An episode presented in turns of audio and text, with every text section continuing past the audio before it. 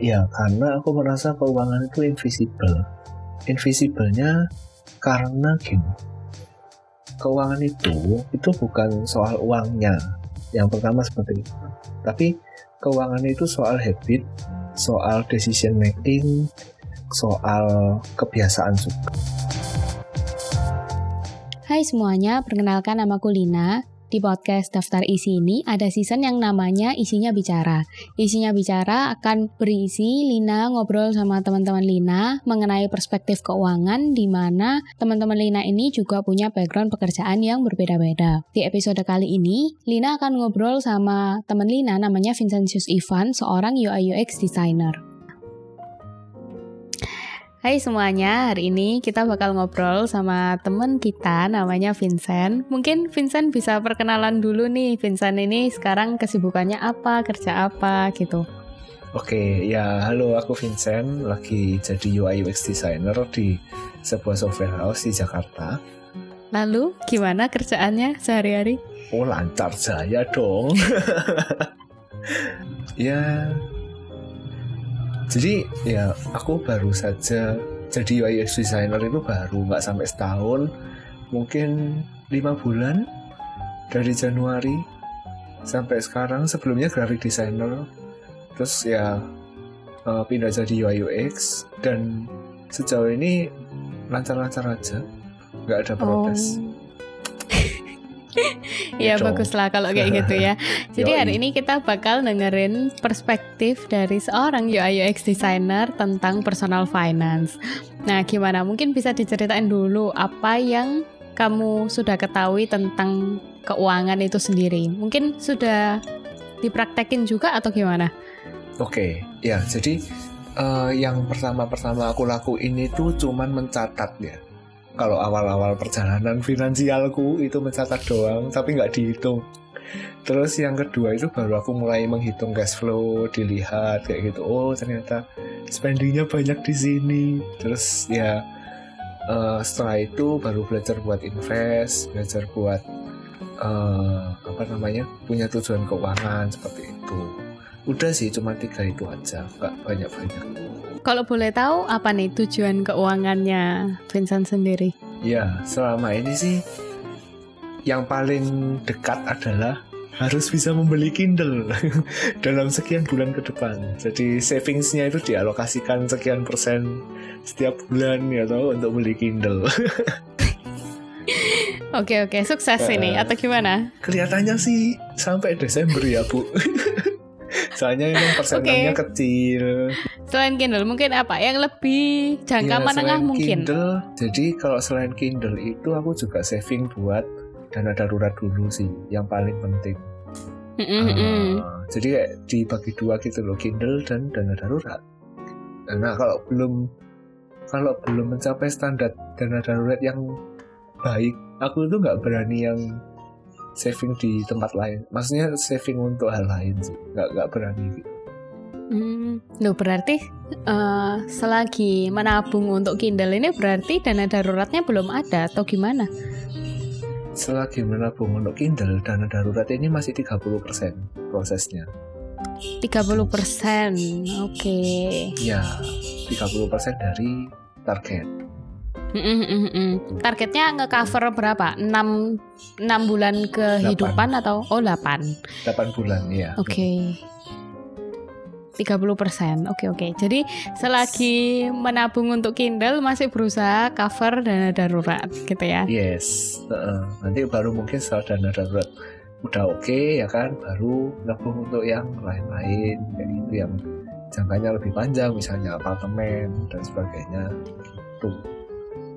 Hmm, I see, atau pendidikan, ya gitulah. Hmm. Kira-kira kalau dari pengalaman menyusun keuangan ini, kamu pernah menyesali sesuatu nggak? Kayak, oh ini seharusnya aku taunya tuh sejak aku kuliah misalnya, atau ya sedini mungkin yang kamu bisa. Kamu pernah nggak mengalami hal yang seperti itu? Hmm, mungkin yang paling disesali itu cuma invest ya maksudnya uh, aku nggak tahu itu dari awal gitu kurang kurang terpelajar untuk investasi gitu dari awal. Itu aja sih. Kalau yang savings kebetulan dari keluarga itu memang nggak boros dan uh, uangnya itu selalu teralokasikan untuk hal-hal yang memang perlu saja gitu. Jadi yang disesali mungkin cuma invest saja dan uh, ke prepare untuk tujuan keuangannya hmm, mungkin bukan cuma investasi ya, tapi aku perlu tahu dua hal ini kayak investasi dan tujuan keuangan. Uh, dua hal ini aku perlu tahu lebih awal supaya hmm, ya nabungnya lebih terarah aja. Lebih ke sana sih. Oh jadi maksudnya dulu tuh nggak punya tujuan keuangan gitu? Nabung cuma sekedar untuk nabung cuma buat jaga-jaga gitu loh bukan buat oh aku ke depan punya plan untuk beli ini bukan itu tapi cuma nabung untuk oh kalau ada apa-apa aku punya uang lebih ke sana sih. Oh berarti konsep menabung yang dulu adalah konsep menabung untuk dana darurat? Iya tapi bukan untuk investasi. Dan hmm, atau hmm, akan hmm. dibelikan sesuatu gitu Loh berarti kalau kamu dari dulu sudah menabung seharusnya kamu sekarang punya dana darurat dong? Iya, tapi tabungan itu biasanya habis di peralatan-peralatan kuliah terus terakhir itu habisnya di tata eh kok tata habisnya di tugas akhir sih. Oh jadi hal-hal yang sudah ditabungkan di dulu-dulu itu sudah habis untuk digunakan selama ya, kuliah? Iya benar. Sisanya sih ya aku invest mata uang asing gitu. jadi dana darurat gak ada tapi uh, waktu itu sudah kayak beli dolar gitu. Hmm, hmm, hmm, tapi itu sebatas karena ya orang tua itu kayak nyaranin gimana kalau kamu masukin sini sedikit gitu. Bukan karena benar-benar tahu oh ini bisa dimainin kayak gitu lebih ke sana sih. Hmm. Sebenarnya mata uang asing itu nggak bisa terhalu dibuat investasi sih. Iya benar. Buat nabung doang kan Iya buat ya, bukan nabung buat juga. punya punya uang dalam mata uang lain kayak mungkin orang tuamu mendambakan kamu akan kuliah di negara tersebut gitu. mungkin mungkin. Enggak sih, enggak, Jadi enggak. kayak punya mata uang itu gitu nggak nggak gitu. Tapi orang tua itu lebih ke ya kamu juga perlu melihat gitu loh per, pergolakan mata uang itu yang ini itu bisa naik seiring dengan berjalannya waktu kayak gitu. Yang ini entah itu dolar entah itu apa ya mungkin orang tua juga ngamatin ya. Tapi kayak mereka bilang ya daripada di bank itu kadang ya ada harus ada yang di bank tapi harus ada yang coba di putar dengan cara apa pun gitu hmm. ada yang pakai hmm, hmm, emas ada yang pakai apa kayak gitu nah kan aku waktu itu nggak punya apa ya ya peganganku bukan emas gitu cuman ya itu aja gitu uang asing Terus emang kalau kamu akhirnya tahu tujuan keuanganmu lebih awal, kira-kira kamu mau prepare apa? Nah, kalau misalnya aku tahu tujuan keuangan lebih awal, mm -hmm. ya mungkin aku akan lebih tahu. Ya waktu itu di DKV itu banyak tawaran untuk freelance sih. Jadi aku mungkin akan ngasih harga itu nggak sembarangan. Waktu itu aku ngasih harga agak sembarangan sih. Itu jadi kayak sembarangan ya, dikutip. Sembarangan dong kalau kutip. Ya karena ya itulah jatuhnya itu kayak agak lebih murah gitu loh dan sebagainya dan oh jadi kamu menyesal iya terus ya, ya. bagi hmm. pembeli-pembeli Vincent yang lama aduh Vincent menyesali gitu nah, uh, terus gini ya aku tuh dulu punya prinsip kalau nabung itu 20 sampai 30 persen dari uang bulanan. Mm -hmm. Nah, tapi kan bisa jadi, bisa jadi uh, tujuan keuanganku itu memerlukan lebih dari itu misalnya. Ya, benar-benar. Ya kan. Misalnya oh ternyata harusnya aku 50% ya kayak gitu atau oh misalnya harusnya 40% dengan pemasukan dan pengeluaran waktu itu itu harusnya possible harusnya sangat memungkinkan gitu tapi Mm-mm. ya tidak terlakukan karena nggak tahu Tuh. Hmm, terus prinsip yang 20 sampai 30 itu kamu dapatkan dari mana? Dari temen Oke, terima Iya, kasih iya. teman Vincent yang Serius. sudah memberi influence 20 sampai 30 persen. ya udah 20 sampai 30 persen itu cuman info yang berlebaran di perkumpulanku gitu loh bahwa saving yang aman itu segitu cuman kan tidak ada percakapan tentang uh, tujuan keuangan sayangnya seperti itu Hmm, Terus apa yang akhirnya membuat kamu ngerasa ya ampun tahu gitu aku tahu tujuan keuangan ya jadi aku punya eh, cukup uang untuk melakukan sesuatu. nggak ada yang terhambat sih sebenarnya. Namun? Cuman ya menyesalnya itu bukan menyesal yang kayak ya ampun gimana? Enggak sih cuman kayak ya ya dulu bisa 50% tahu gitu 50% gitu kan. Oke oke. nyicilnya dari dulu cuman gitu doang sih tapi nggak yang ya karena aku baru bener-bener cari penghasilan itu sekarang juga sih kayak baru banget. Jadi ya mungkin ini momen yang tepat. Karena aku sudah tahu akhirnya sudah tahu ya terus sebelum aku menjalani karir lebih jauh gitu dan membuang uang dengan tidak pada tempatnya Oh jadi penyesalannya tuh lebih ke ya ampun dulu tuh seharusnya aku bisa hemat ya jadi kayak nggak terlalu hedon Iya, beli macam-macam kayak gitu berarti. bener, Oh, oke. kayak gitu. Ya selama nggak jadi hoarder kan harusnya oke ya barang-barangnya menumpuk-menumpuk gitu ta atau gimana? Oh iya, tentu saja menumpuk. Oke. Sangat-sangat menumpuk ya. Tapi untungnya yang numpuk itu lebih ke buku. Gitu. Bukan yang apa ya?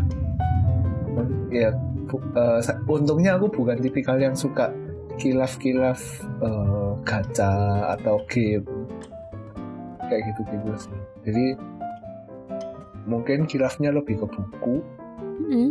buku itu bukan buku pengetahuan juga ya kayak buku novel terus uh, komik ya itu juga nggak oh itu banyak sih kalau komik sih tapi nggak sering juga pengeluarannya.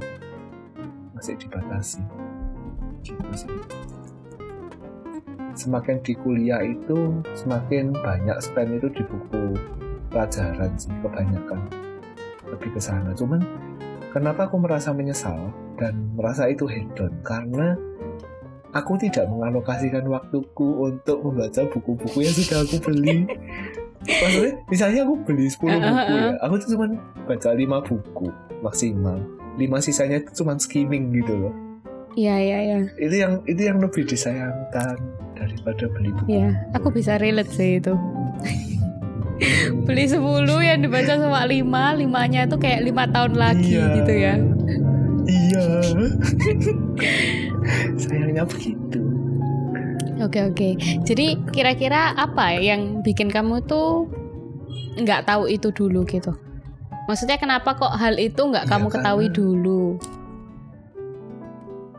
Ya karena nggak terekspos terhadap informasi itu. Jadi eh, menurutku ya, menurutku orang itu tidak akan tahu kalau dia tidak diberitahu. Hmm, hmm, hmm, Misalnya, misalnya ya, misalnya kita itu punya luka di punggung.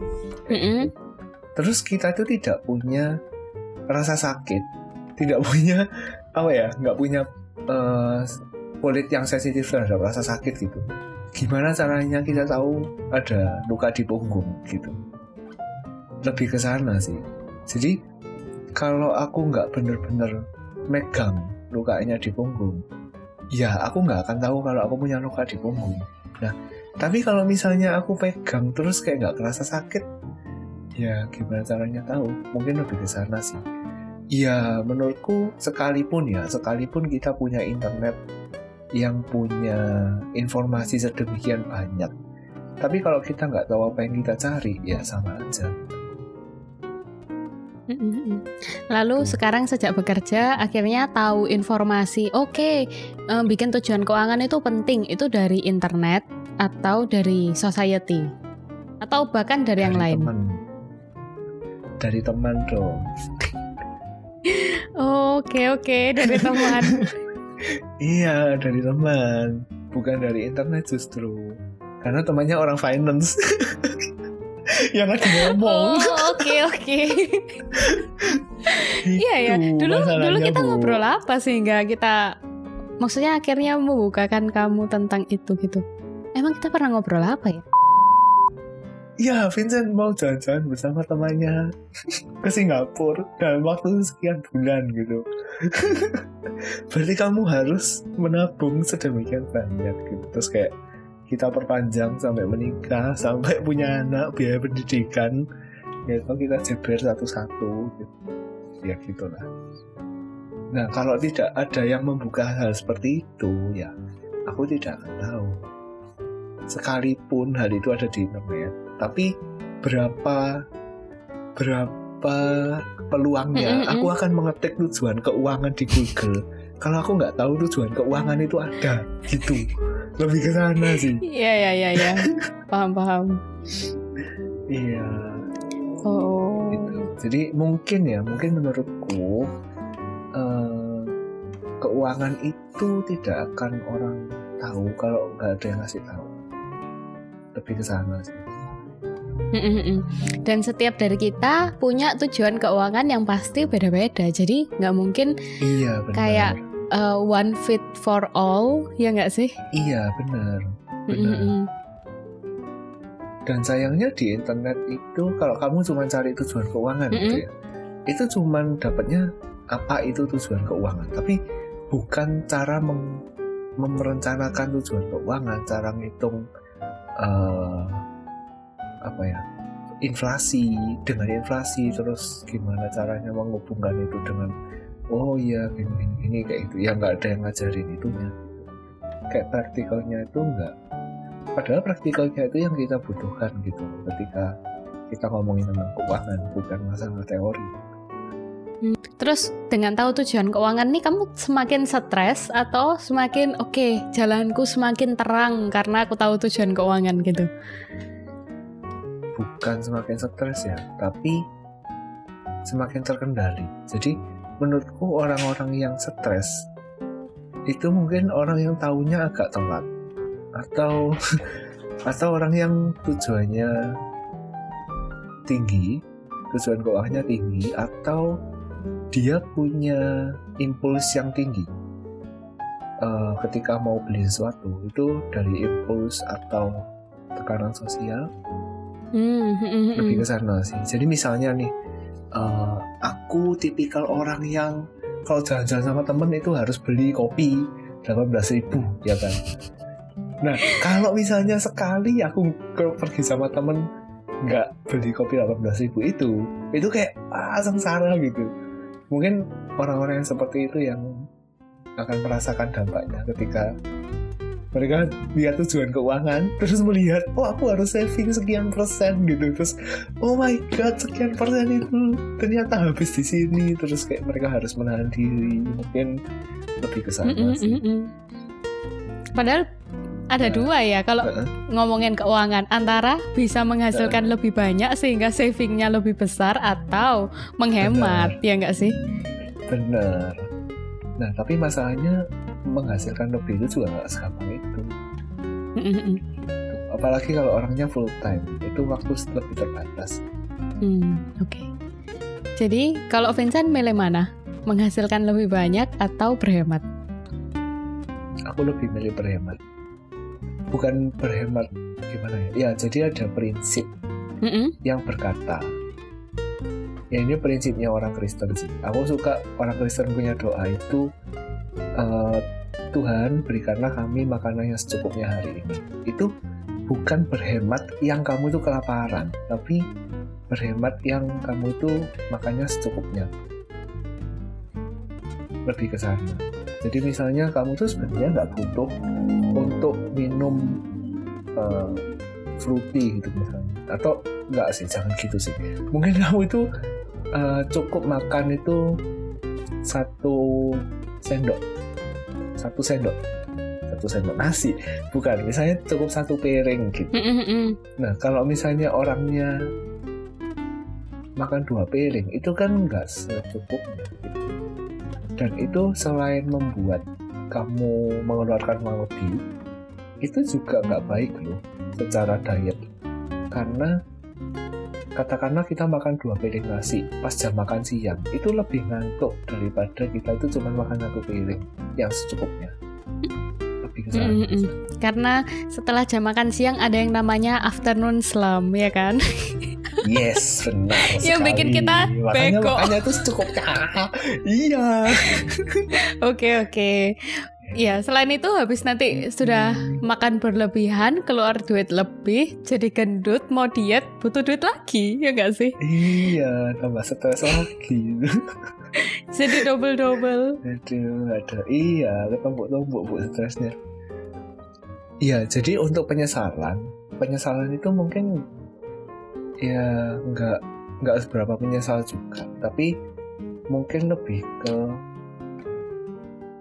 eh, apa ya? Oh ternyata bisa seperti ini ya. Oh, eh, oke. Ya mungkin aku nggak menyesal karena belum terlambat waktuku untuk menyadari itu lebih ke sana sih.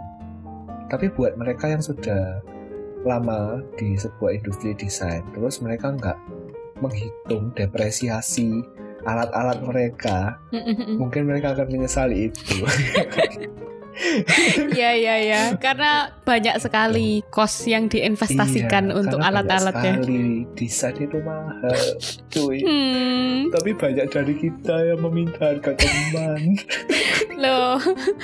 Iya, ya. Kecuali kalau temannya royal ya. Lo, ya, eh, royal. Jadi kal- kalian kayaknya nggak perlu khawatir ya. Kalau oke minta berapa nih gitu ya. Mm-mm, tapi sayangnya berapa persen teman kita yang seperti itu? oh tidak bisa. Gitu. Nah menurutku idealnya ya harusnya itu tahu dari lahir sih, ya. Supaya tidak terlambat. Supaya tidak terlambat. Tapi masalahnya gini, kalau kita bilang dari lahir itu berarti keluarganya harus tahu bagaimana cara mendidik anaknya supaya punya apa ya eh, menurutku keuangan itu lebih ke decision making. Pengambilan keputusan kamu mengatur prioritas lebih ke sana sih masalah keuangan itu. Nah eh, sayangnya kan kita apa ya hmm, nggak semua keluarga juga punya literasi keuangannya seperti itu gitu. Kalau misalnya udah terlanjur anaknya punya habit untuk agak boros ya lebih susah buat anaknya apalagi kalau anaknya nggak punya pergaulan yang melek keuangan juga nah itu susah juga itu itu. Terus gimana nih pesan-pesan buat teman-teman yang lagi dengerin podcast ini sekarang? Mungkin Vincent mau berpesan sebagai desainer kalian harus gitu, lalala gitu. Iya, jadi mulailah mengarahkan pandangan terhadap keuangan. Karena kalau nggak seperti itu kita kan selamanya merasa kalau ngatur keuangan itu bisa nanti gitu. dan ketika kita sudah sadar terus telat. Lebih ke sana. Sih Terus hal apa yang paling ini eh, orang awam harus tahu? Kalau menurut Vincent dari keuangan yang mungkin itu banyak sekali itemnya dan kan balik lagi ke personal finance itu bukan one fits for all ya kan jadi Iya, benar, satu hal benar. apa yang kamu tuh harus tahu dulu sebelum kamu merancang gitu Hmm, menurutku perlu tahu apa yang mau tidak mau kamu harus beli sekian tahun ke depan. Itu sih. Hmm, berarti tujuan keuangannya ya Iya benar. Karena kalau misalnya kita tidak bisa melihat, misal ya, oke, aku mau menikah ah, gitu. Terus kamu itu nggak tahu apa yang mau tidak mau. Kamu harus beli. Misalnya cincin gitu, sekian juta. Nah, kamu itu nggak akan tahu eh, seberapa banyak dan seberapa penting untuk ngatur keuangan demi cincin itu misalnya. Atau kamu mau nggak mau harus punya rumah. Kamu mau nggak mau harus bayar biaya pendidikan anakmu misalnya. Ya kamu nggak akan tahu seberapa penting itu gitu. Ngatur keuangan. Nah kalau kamu nggak nggak tahu seberapa penting itu ya kamu nggak akan mulai mencari tahu. Oke, terima kasih Vincent buat waktunya malam hari Iya. ini. Sudah mau ngobrol-ngobrol di episode pertama. Yeay. iya sama-sama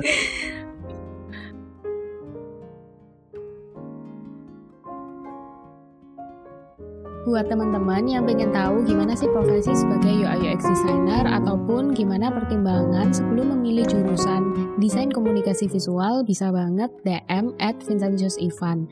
Untuk masukan terkait podcast ini secara keseluruhan bisa di DM ke aku at Eleonora Linawati. Terima kasih teman-teman yang sudah ngeluangin waktunya untuk dengerin podcastku di episode yang pertama ini. Sampai jumpa di episode selanjutnya. Bye.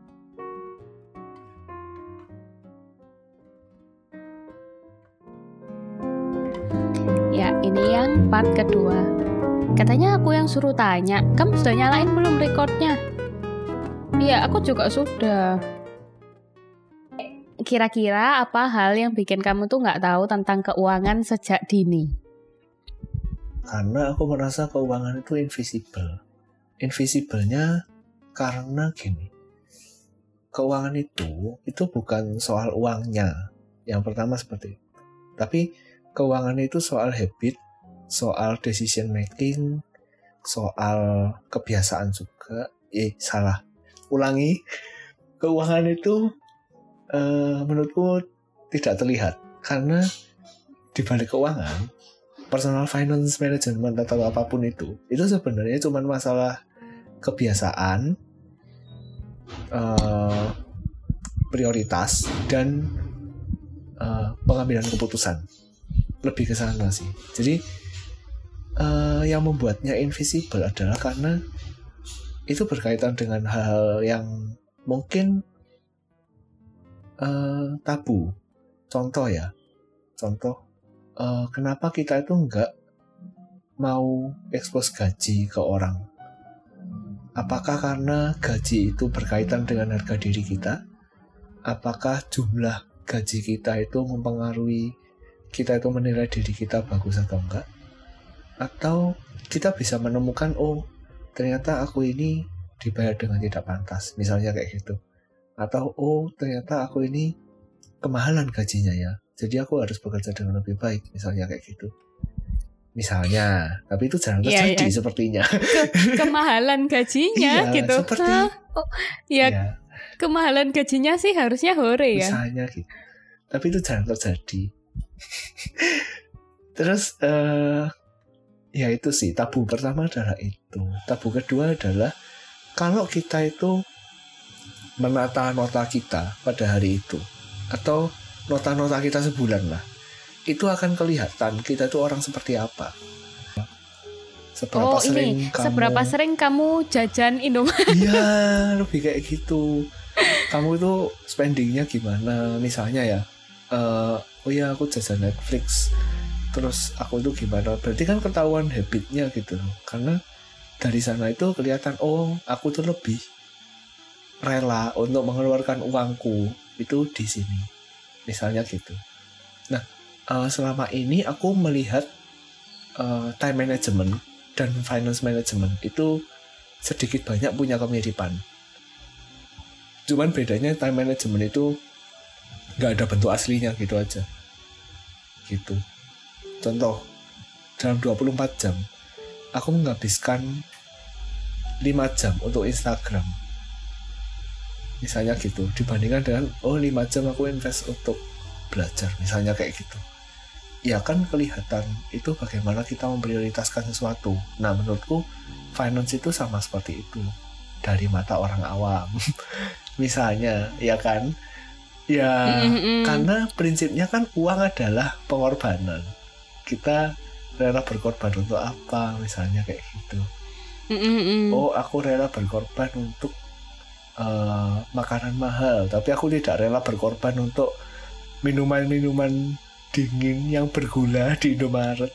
Katakanlah seperti itu. Ya lebih ke situ sih.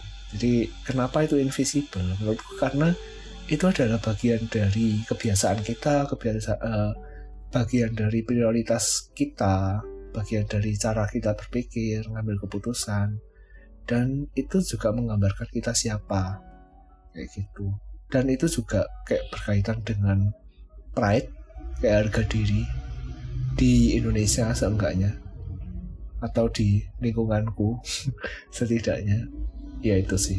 Ya itu itu yang mungkin membuat itu kayak ya invisible tidak terlihat.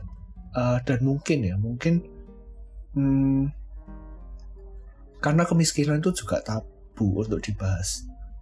Mungkin lebih ke sana. Kita nggak berani untuk ngomong oh miskin itu salahmu misalnya kayak gitu.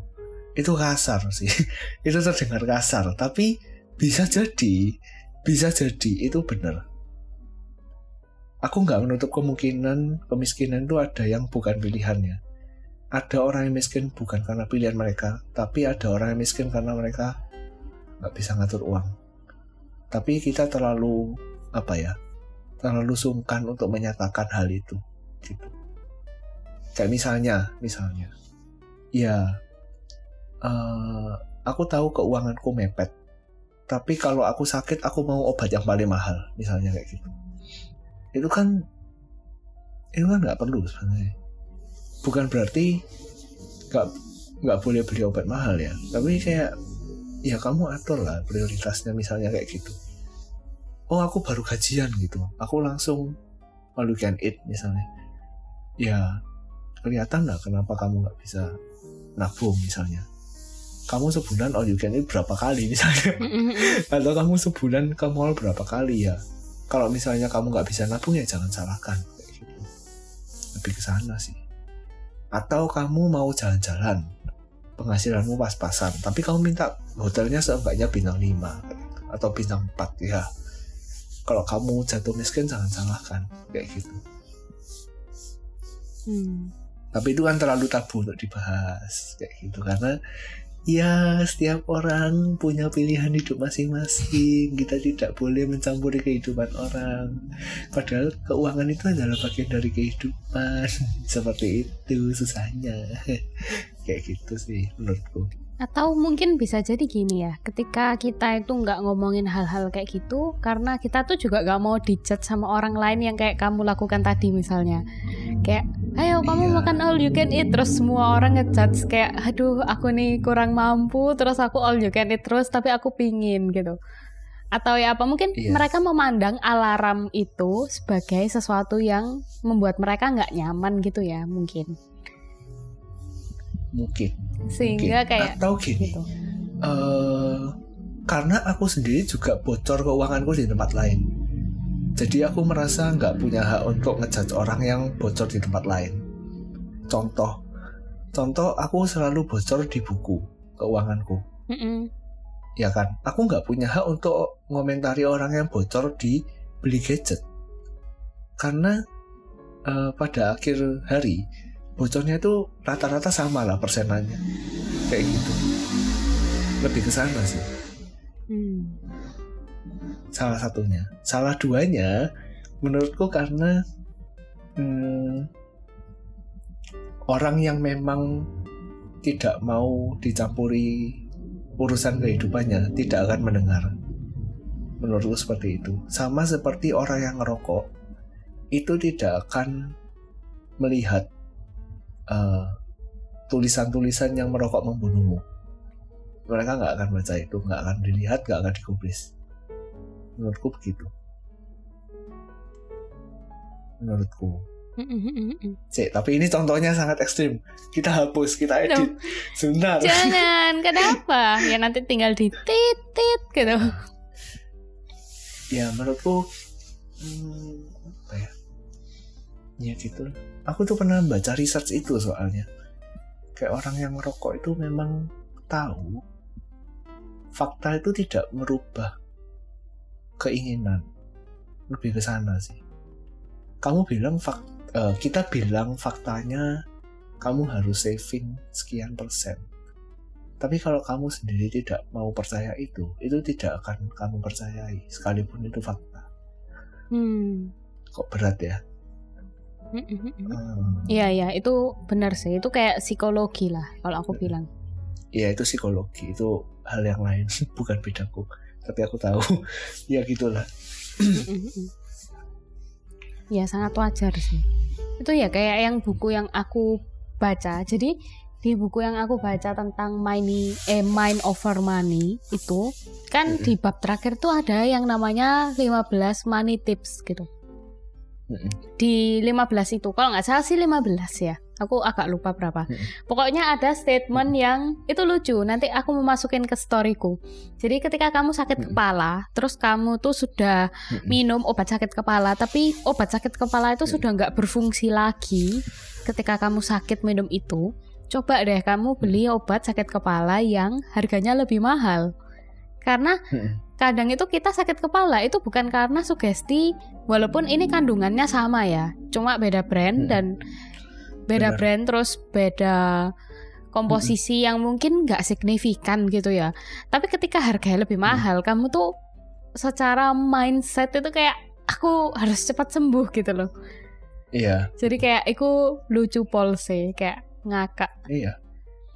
Placebo itu psikologi. Hmm, namanya placebo itu.